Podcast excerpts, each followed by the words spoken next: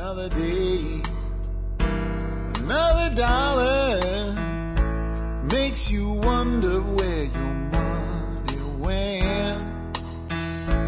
You can scream Hi, folks. This is. Jack Spirko with another edition of the Survival Podcast. As always, one man's view of the changing times, the changing world, and the things we can do to live a better life. If times get tough, or even if they don't dictate it, as always during my 50 mile commute between Arlington and Frisco, Texas. Today is Wednesday, May 20th, 2009, and nine. And this is episode 203 of the Survival Podcast. That's right, 203 episodes, and it couldn't have happened without you, the audience. I appreciate every one of you. I say it often, probably not often enough, but any one of you who takes your time to listen to my show, and especially those of you who have shared it with other people and brought us up to over 6,000 listeners in less than a year's time, thank you from the bottom of my heart. Also, I want to remind you, I always start this show out with the words one man's view. That's another way of saying one man's opinion. As always, you are free, dare I say, encouraged to disagree with me. Just understand that if you make available to yourself uh, any of the ways there are to disagree with me by email, by blog, uh, by forum, I may disagree with you back. It doesn't mean I don't value your opinion. And uh, my biggest challenge to people when it comes to things that people debate, know what you believe, but also know why you believe it. As long as two people knew that, do that, I'm sorry, um, then we're gonna make, we're gonna have progress. It's when people believe something but they have no idea why they believe it. They believe it blindly, they believe it because somebody told them, they believe it because the TV told them that we get into uh, stagnation. That's not what today's show is about, though. We're going to continue uh, our series on permaculture today. Today I'm going to go over the 12 design principles of permaculture with you. Before I do that, though, I want to knock out the uh, typical house cleaning of the day. Um, number one, check out our sponsors. They're on the uh, right hand margin of the survivalpodcast.com. Today's sponsor is uh, Ready Made Resources. They have a lot of really cool stuff, and uh, one of the coolest things I've seen there is their uh, their solar powered fire starter. It's really awesome. Uh, I need to get off my butt and go ahead and order one of those. Uh, do a review for you. On that note, if you think you get more than 25 cents in value out of every episode of the Survival Podcast, consider joining the supporting members brigade for five dollars a month or fifty dollars a year, your choice. And you can buy pay by check, U.S. mail. There's a form as well uh, that you can print out, fill out, and send in, and we'll take care of setting you up manually because a lot of people asked for that. Um, you know, and you'll get exclusive content available only to members, such as we just did a video this weekend while we were up in Arkansas. It was on a real simple guerrilla permaculture technique uh, using legumes and uh, rocks and available local mulch, and everything we used was right there on site. And basically, what we did is put something in place to help improve the soil and improve the growth of an old hickory that's currently producing mast, and see if we can get it to produce more mast, get it to canopy out better, and things like that. So we're using what's there, using what's available. It's about a two and a half minute video. I think you'll enjoy it. If you are a member supporting brigade member, check it out. Uh, last but not least, let me remind you again, the Region 5 Bug Out Camp Out Get Together got canceled due to a variety of reasons. Uh, I do want to try to start putting regional events together on a smaller, uh, more uh, nimble uh, method uh, that maybe will start to form community and get people working with each other and more teamwork. Uh, Sister Wolf on the forum is talking to Tim Suggs, and they're talking about putting together like a really big national event a year or two out, and modeling a little bit after Wilderness Way. So we'll see what they do with that. I'll support them in any way I can if they decide to go forward with it. All right, so that knocks out house cleaning. Let's uh, let's go to uh, the the kind of the, uh, the the meat of the show today, the permaculture design principles. And I was going to do something else today. I was going to talk, you know, uh, probably about the economy because I haven't done that for a while. I was going to talk about two things that are going on today, and I just decided this was more important. The things I was going to talk about is the nonsense with the credit card regulations and how it's going to be absolutely pointless, and uh, the nonsense with General Motors and how the the loan, the fifteen billion dollars that we were going to get back, uh, we're not going to get any of it back. The federal government's going to own GM, and the UAW is going to own the other part of GM, and the shareholders are going to get one percent. And uh, what the idiots are saying is only the federal government's willing to come in and, and actually do this job. Well, if the shareholders are only getting one percent, And UAW is getting 40, which they don't deserve. The government's getting around 60, which it just doesn't reserve, deserve. Somewhere in the neighborhood, south of 40 for UAW. I think it's more like like 30 because I think the uh, the the bondholders are getting a little piece as well. But uh, you know, if you were willing to let the company be sold out, sell its assets out, and return, you know, one percent to shareholders, which is what's happening anyway, I bet you somebody would have came in there and done that from the private sector and done it right. But oh well, you know, the thing is, we can beat our head uh, about these issues, but they're really not going anywhere. All that would have been is, hey, I told you so. So I'll say that right now. When we bailed out the automakers, I told you all we were doing is forestalling bankruptcy, and the government was going to end up owning them anyway. So here you go. So let's get into something a little bit more productive. Let's talk about the design elements of permaculture. And let me start out with kind of what inspired me to go ahead and do this show today. I was on the forum really late last night because I was working to get that video up and some updates done on the site and uh, an article out to Lew Rockwell that should be syndicated soon as well. And, um, I was in the forum and I saw this post and it was basically I'm really getting tired of these permaculture people. And I thought, well, that's interesting. So I checked it out. Basically, the initial post was saying that, you know, I've started to get involved with some permaculture types in my area to learn more about what they're doing, how they're doing it. And I'm finding out that they're all far out fringe left wing liberal nuts. You know, Michelle Obama worshippers and, uh, global warming is going to kill us all in the whole nine yards. And, uh, by the end of the thread, the original posters actually come around to, you know, maybe I need to be talking to these people a little bit more. And I guess my point here is, right now, that's what you should expect to find mostly in the permaculture world. Uh, very high concentration of vegetarians and actually true vegans. Uh, most of them are quite left wing with their politics. But you know what? They're doing something good. They're doing something valuable. And that's an opportunity for the survival community, the self-sufficiency community, the homestead community. There's a lot we can learn from those people, and there's a lot those people can learn from us.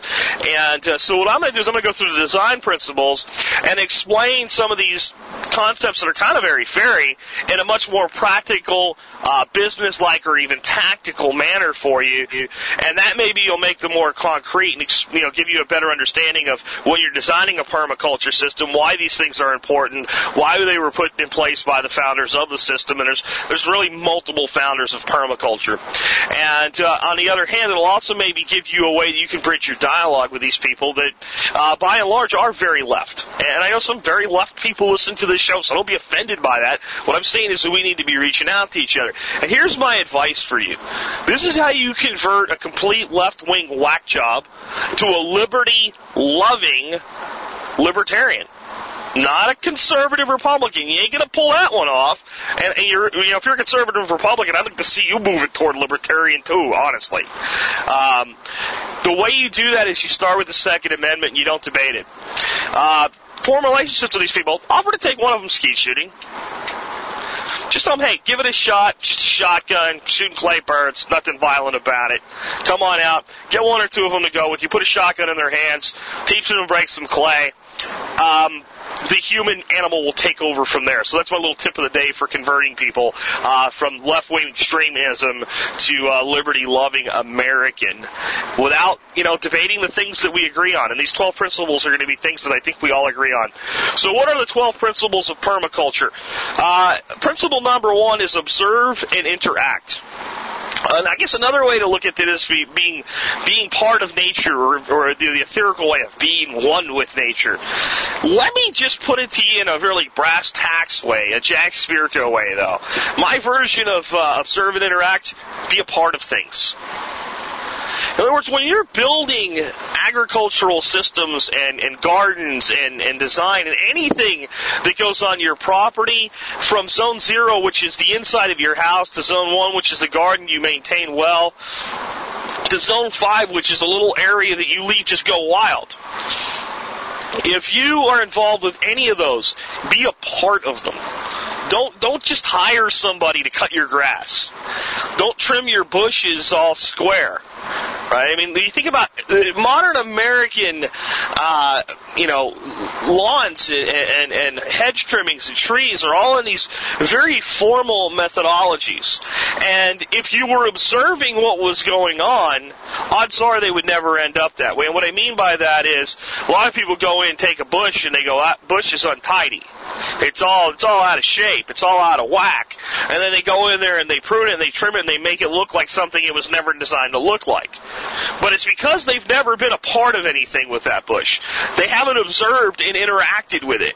And what I mean by that is if you went in there and observed and interacted with it, you'd probably see little creatures living within the bush. You might see birds taking pieces of it away to use it for nest building. You'd see the pieces of it that were falling to the ground and becoming part of the soil and improving your soil so you don't have to use fertilizer. And that doesn't mean you wouldn't trim the bush, but maybe you would trim it a little less. And when you trimmed it, instead of taking the uh, we the, the debris, tying it up in a bundle and putting it out for the trash man to take away, you just cut it and throw it on the ground under the bush. And yeah, it's kind of big and bulky and it'll look unattractive for a day or two. But quickly, very quickly, the leaves will start to, to dry up, the twigs will start to dry up, and it will begin to break down and it'll look like what it really is, which is mulch. But that won't happen if you're not observing and interacting. When it comes to things like pests, and we all we do is we see, okay, well there is a, a leaf that's been completely chewed to nothing. That almost never happens overnight. If you're observing and interacting on a daily basis with the stuff that's around you that you're growing, you'll see the problems begin to pop up before they require drastic action. And it's a lot easier to do things like companion planting or simple repellents or encouraging beneficials if you're observing and interacting daily.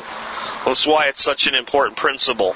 But again, making it a brass tacks concrete thought just be a part of the things that are going on around you on any property that you're managing. Principle number two is catch and store energy, and of course the uh, the permaculturist will always bring uh, somehow global warming will always, always, always end up in this discussion and where the whole planet is going to break down and we're all going to die and the oceans are going to rise in New York City. God, you know, and I understand when people get tired of hearing that because God knows I'm tired of hearing it.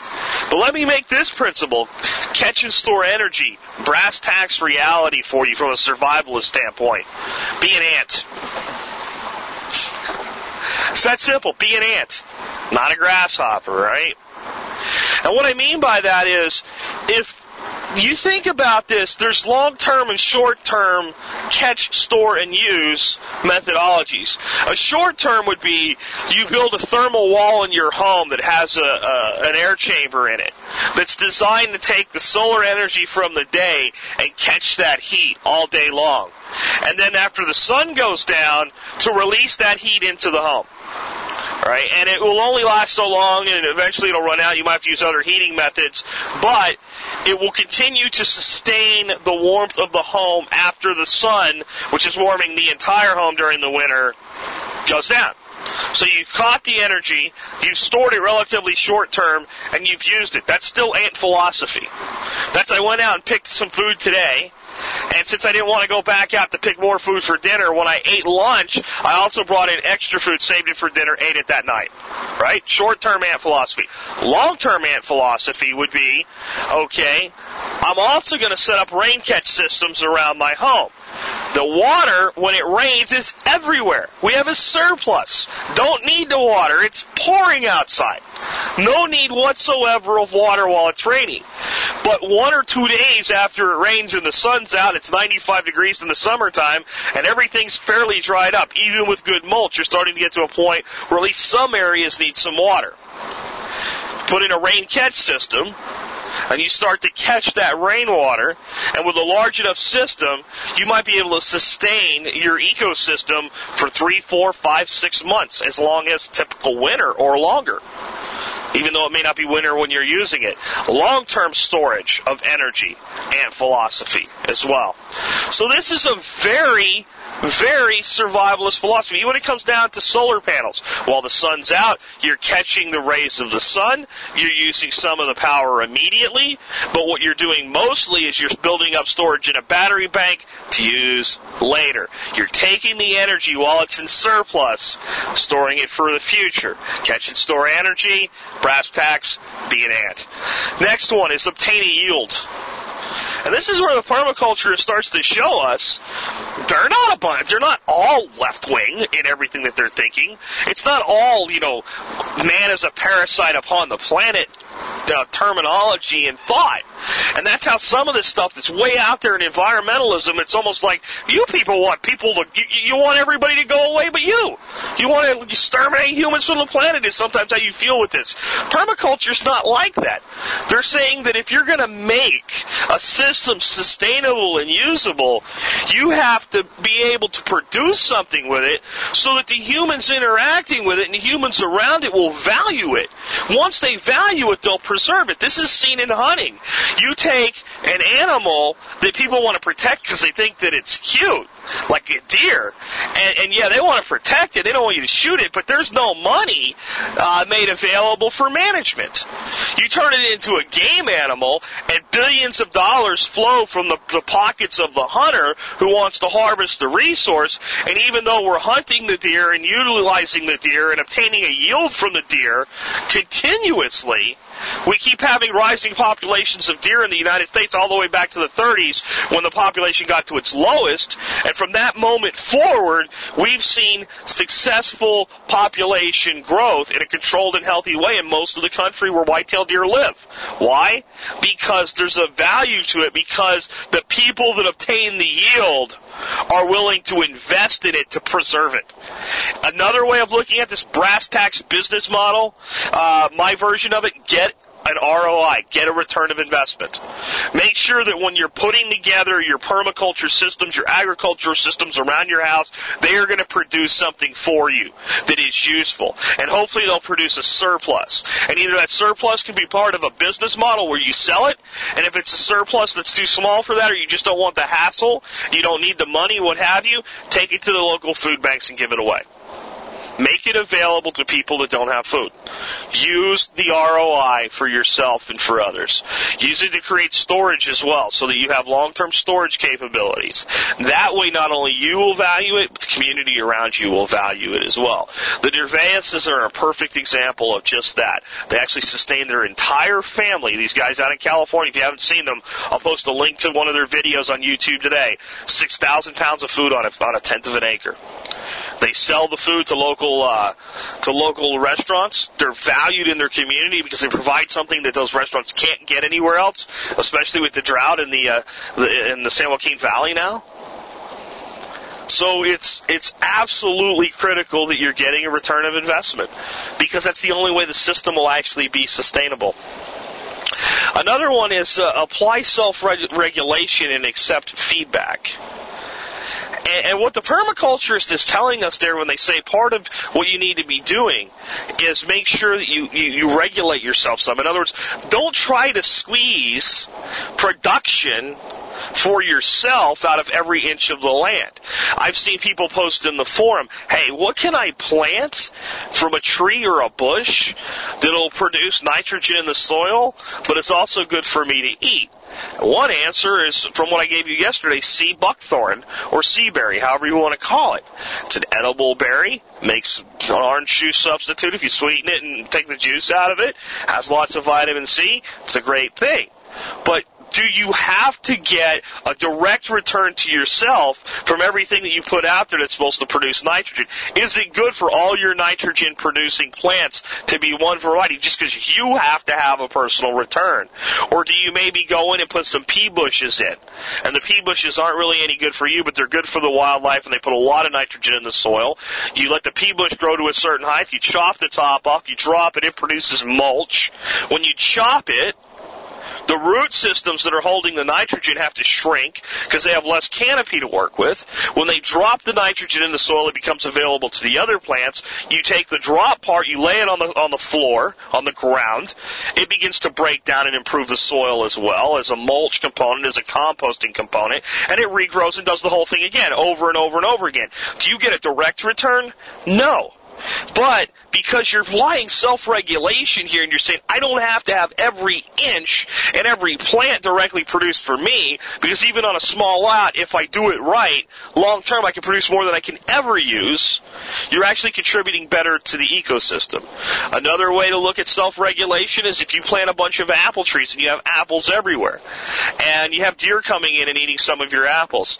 It's not necessary to prevent the deer from eating some of the apples. Now you may have deer issues, you may have to control them some, but it might make a hell of a lot of sense to just accept the fact you're going to have some loss, or to do things like taking all the apples that are bad apples, bruised, uh, that have been damaged by insects or anything like that, picking them, put them in a pile, make them easier for the deer to access in a place they'll feel safer. They won't need to come out and eat your apples off your trees because they'll have apples available to them in a place where they feel more secure and you get what you want, and the deer get what you want. Now you're applying self-regulation. You're not trying to squeeze every maximum piece out of the system where eventually you tacks it beyond its capacity.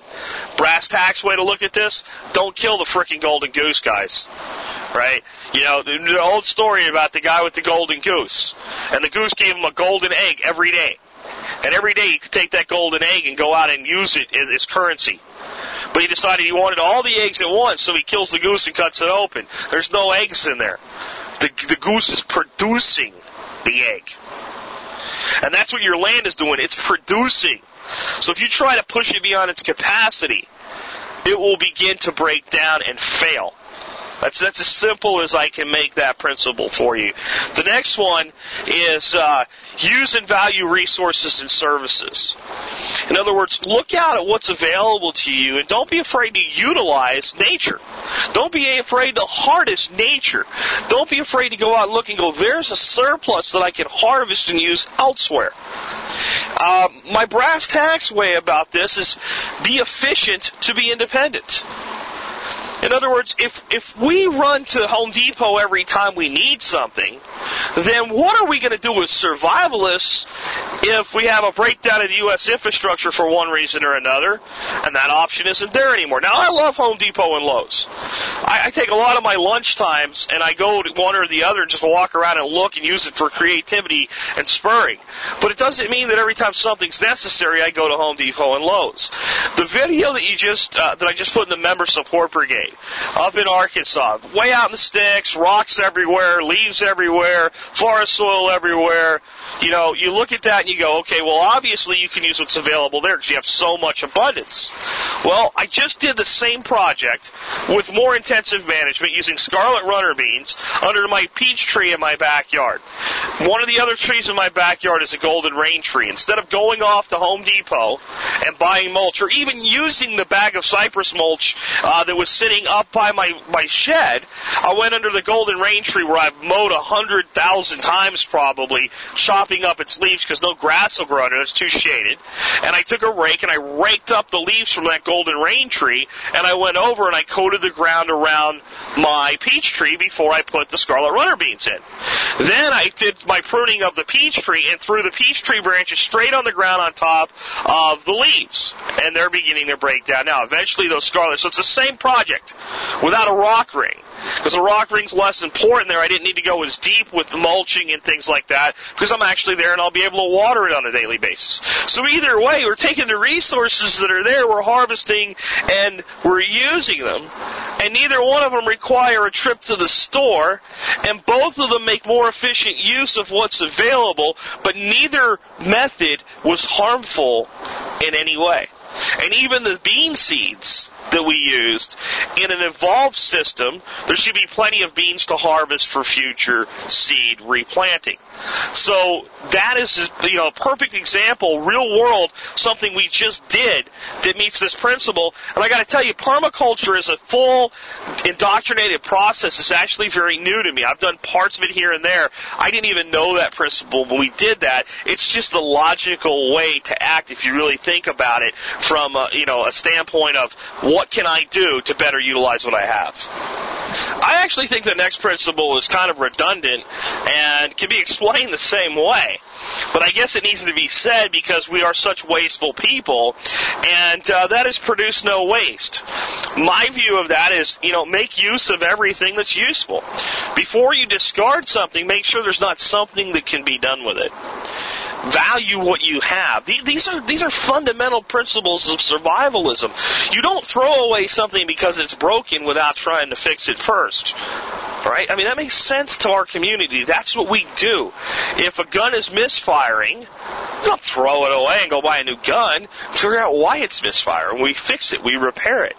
If a pump is not working, before we, you know, give up on the pump and go out and spend several hundred dollars on a new pump, we see can it be repaired? Can it be fixed? Is it just a part? Even if it can't be fixed, by trying to fix it, I'll figure out how it works. Maybe I can find another method in the future when I don't have the option to buy a pump. So I'm going to make an attempt to salvage what I have before I discard it right? From a permaculture standpoint, that's everything from making sure that the garbage that you're producing inside of your home, anything that's useful is retained and used in the landscape, anything that's organic is sent back to the earth to break down.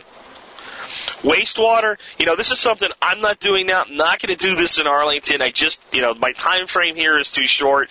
But eventually, in in in, um, in, in Arkansas, what I want to do is take all the water that goes down the drains of my sink, all the water that goes down the drains of my shower, and stop sending that stuff back to the uh, the septic system where the sewage goes, and start sending it into a, a system that actually irrigates crops that can handle that type of water runoff. Now, I got to be honest with you, folks. I'm never going to set up a system where uh, the human waste is used in, in the system. I'm just not going to do it. Um, I'm going to stick to a you know a septic system that breaks it down underground. And that's a personal choice. And that's something else I want to bring up here. You don't have to become super green, eco, total freak to be a permaculturist. You can choose how much of these things that you adapt into your life. And trust me, if, if, if half the people adopted 10% of these principles, the world would be a hell of a lot better place and people would be a hell of a lot more self-sufficient.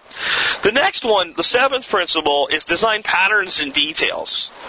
In other words, step back from what you're doing and understand that there's a way that nature works. And that's really the layering system at work. Your canopy, you know, your, your, your sub canopy, your, your herbaceous, all the layers that we went through in a, in a previous episode. And, and nature works that way. And creating, you know, irrigation swales in a place where the water is in abundance is where the, your biggest growth will be. And by patterning things after nature, you'll have a lot more success in getting what you want out of the land. My uh, my brass tacks view of this, though, is be an artist and step back. And what I mean by that is if you look at a painting by somebody like Da Vinci, right? Or a drawing by Da Vinci or any of the great artists, a Van Gogh, it doesn't matter. Beautiful works of art, considered masters' work by the most knowledgeable people in art. If you stand an inch away from the canvas and look at that painting, it doesn't look beautiful. You don't see the patterns. You see the texture in, in the brush stroke. It has its own type of beauty, but it's not the whole. It's not the reality. And you don't understand the work when you're looking at a half square inch of the canvas with your eyes focused in on it, it actually doesn't look like much of anything as far as an image or a picture, and it certainly doesn't look like a masterful work. But step back and take the thing in in its entirety. And you see the beauty and the vision of the artist that created it. So my statement there with permaculture is you have to step back from your system. Don't just, you know, even though you get intensive in your zone one area where you're, you're looking at the individual plant, evaluating its health, what other companion plants can I build, bring in, what else can I plant here, there's an empty space, what do I fill it with to prevent weeds and put something useful in there, how do I create a pond here, all these things that you look at individually are important, but you also have to step back at the beginning of the process, during the process, and even toward the end of the, the eventual fulfillment of the process, you have to constantly step back and view the entire thing as a holistic system and see it for what it is in its entirety.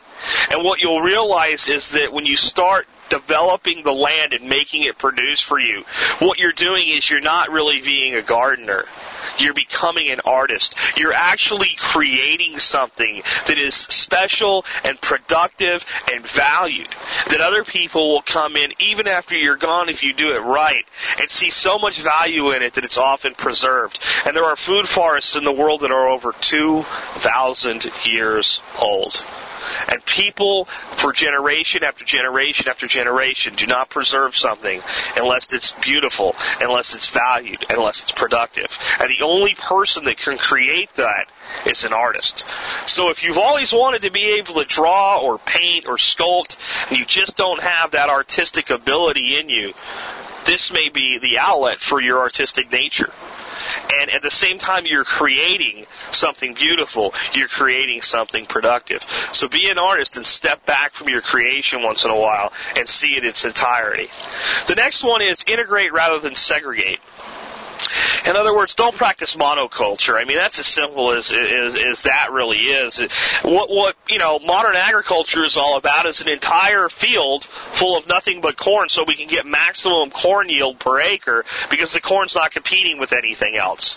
And then the field over across the street is full of soybeans so we can get maximum soybean per acre and that's segregating plants. We're integrating plants is saying, hey, you know what? If we planted the beans and the corn in the same place, there's a holistic relationship between the two of them. We'll get less of a yield of each, but we'll be kinder to the land overall.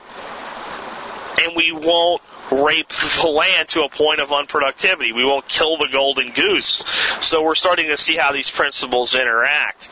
Um, you know, what I actually say that is understand the power of teams. You know, that's a corporate terminology. That's a sports terminology. That's a military terminology. Two are more powerful together than they are as two people working independently. A squad of well-trained men can do things that those five men independently couldn't pull off if they were all working for the same goal, but not together and in conjunction with each other. So, Start looking for the teamworks that are available on your land and your plantings.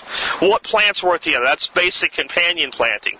But beyond that, how does the plant contribute to itself? When you take a tree and you chop its canopy off, you drop it to the ground around itself, it's, mul- it's providing for itself. And it's its two systems working, its root system and its branching and leafing system working to support each other. So start to see the relationships from a very small level, one plant supporting itself, to the entire holistic ecosystem when you take that artistic step backward and look at the whole system working together. Again, it's pretty simple. Uh, make sure that you're putting things together in ways that are symbiotic rather than trying to segregate them off into a monoculture model. The next one is use permaculture uh, principle nine. Use small and slow solutions. And, and my way of looking at that is focus on what you can do first.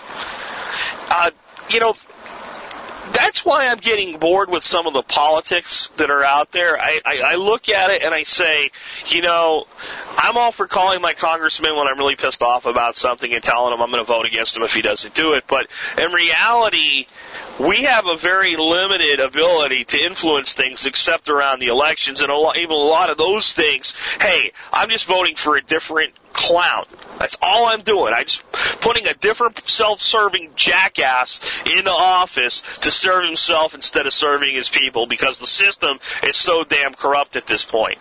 But what I can change, what I can influence is myself. And I can influence how I react to what they do. I can influence how I set up my life to be independent of their systems that I consider a form of slavery. I control me. So you take that principle and you apply it everywhere, including to agriculture and permaculture.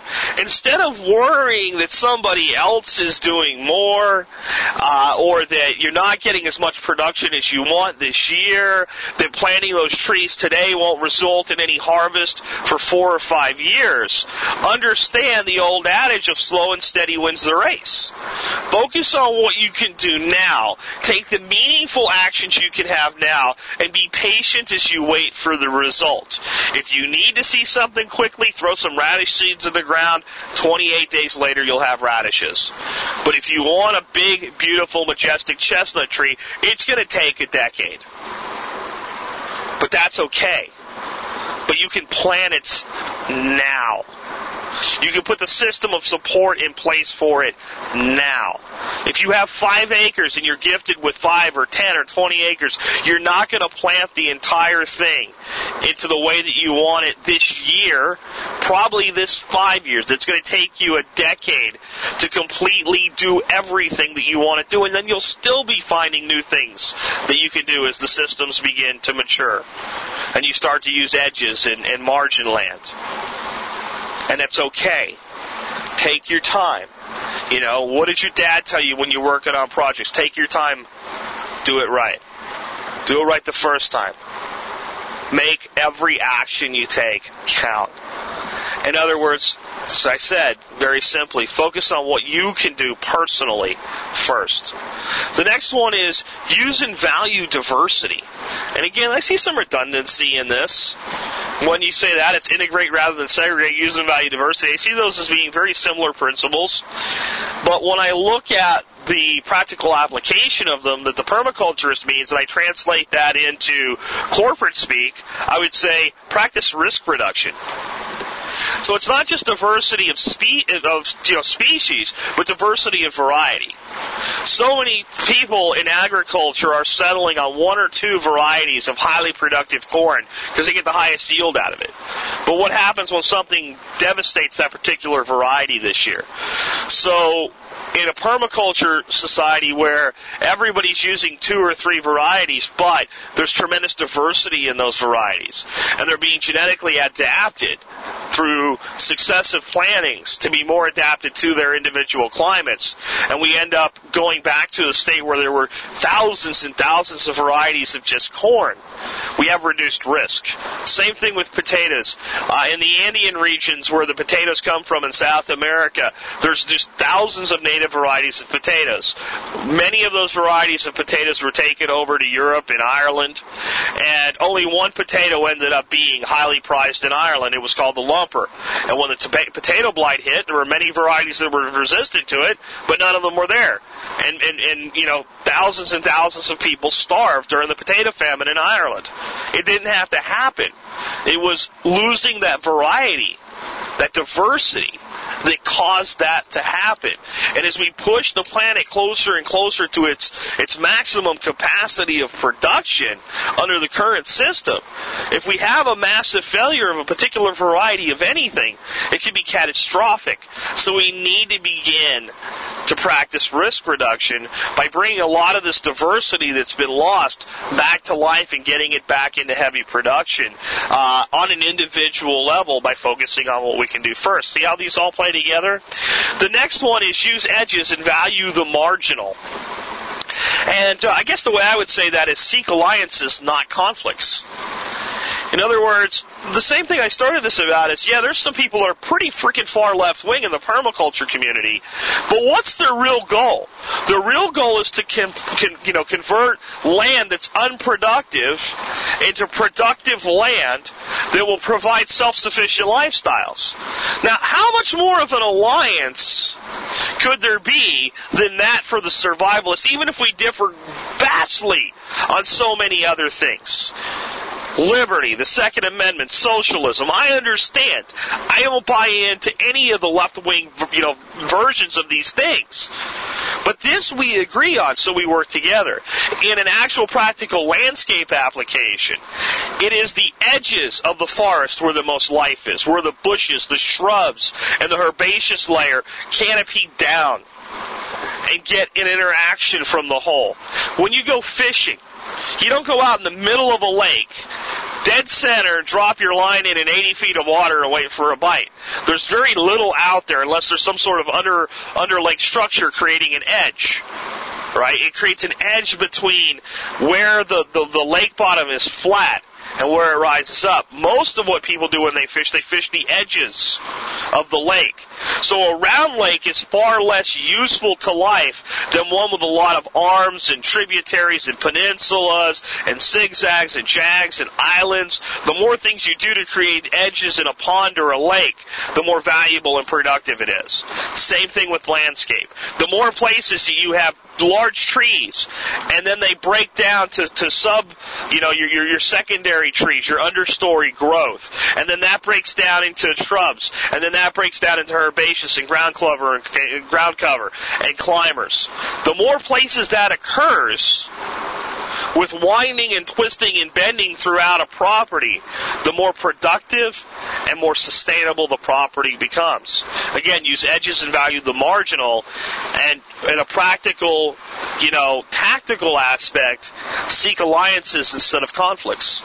Pretty simple. The last one is use creativity and respond to change. Say that one again. Use creativity and respond to change. If you're a military person, you know what I'm going to say. Improvise, adapt, and overcome a very tactical way to look at things. They tell you in the Army, your mission is to do this, this, and this, and get all those objectives accomplished. It's not a task, it's not a job, failure is not an option, it's a mission, and get it done. Here's your plan of attack. No plan of attack will survive conf- you know, confrontation with an enemy, so when the plan breaks down, improvise, adapt, and overcome, and get back on plan as quickly as you can. But one way or another, you as an individual soldier have to make a determination of how to improvise and adapt and overcome.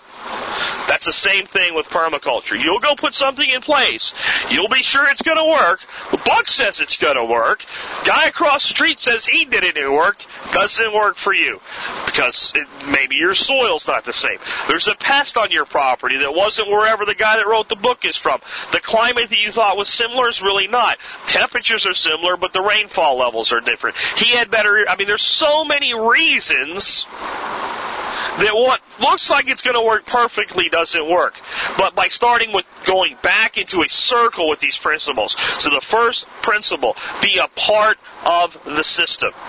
In other words, observe and interact. You observe and you interact the failure. And then you determine where the deficiency is. You adapt to the deficiency by compensating for it. You take a new direction and you continue to improve the productivity, the reliability, and the sustainability of the system. And we've come from principle 1 through 12 and we're right back into principle 1. It is truly a circle because it's effective, it's redundant, and it works. So when you see some of these permaculture types out there, and they, they, they start this, this way out socialistic view of the world, understand something important. The reason that they think socialism works is because when it's 10 people observing and interacting with each other, principle one, and going, hey, get off your butt and work with the rest of us or get out of here, socialism is a natural state for mankind. When a government tries to apply it into a mass, it doesn't work. People that believe in socialistic tendencies do so because they observe and interact with it on a small scale, and it's natural for them to believe that it'll scale up. Well, the reality is if we let people sort themselves out, there's no place or room for government to come do it for us. And I will make this political here at the end because it's exactly like permaculture. Right? And you don't have to take this political lesson if you don't want to, but here's the reality. If we affect enough real change, not government mandated, sponsored, oversaw, and enforced change, but real change in individuals, where individuals develop these self-sufficiencies. It's just like a permaculture system where you plant so much that's useful, functional, and sustainable that a weed has nowhere to go. The government and the permaculture system of our country is the weed. Every government program is a weed. And when you take away dependence on it, there's no place left for that weed, and it does what all weeds do when you take away what sustains them. It withers, it dies, and it's overcome by something useful. It's a new way to look at permaculture, but I think if you understand that, maybe you'll be able to interact more with the people in these communities that are way far away from you politically speaking and understand if they become self-sufficient enough, they're going to create liberty whether they think that's what they're doing or not. And it's not, you know, sleight of hand. It's really what their goal is anyway. The reason they buy into these socialist tendencies is they don't have enough faith in society to do it for themselves. Well, they are the solution to that, not government. But the way to, to, to do that is to seek the alliance instead of the conflict. To go in and help them improve what they're doing. Show them, demonstrate to them that people that are a thousand miles away from them politically are already doing the exact same things that they are working to the same end and the same goal. And we'll start to have a lot more alliances out there. It's a long road. It won't happen overnight. And some of these people literally will hate you for who you are but don't hate them back. That's just not the way that you achieve anything. This has been Jack Spirko with another edition of the Survival Podcast, helping you figure out how to live a better life if times get tough, or even if they don't. You can scream and you can holler. It really doesn't matter cause it all gets spent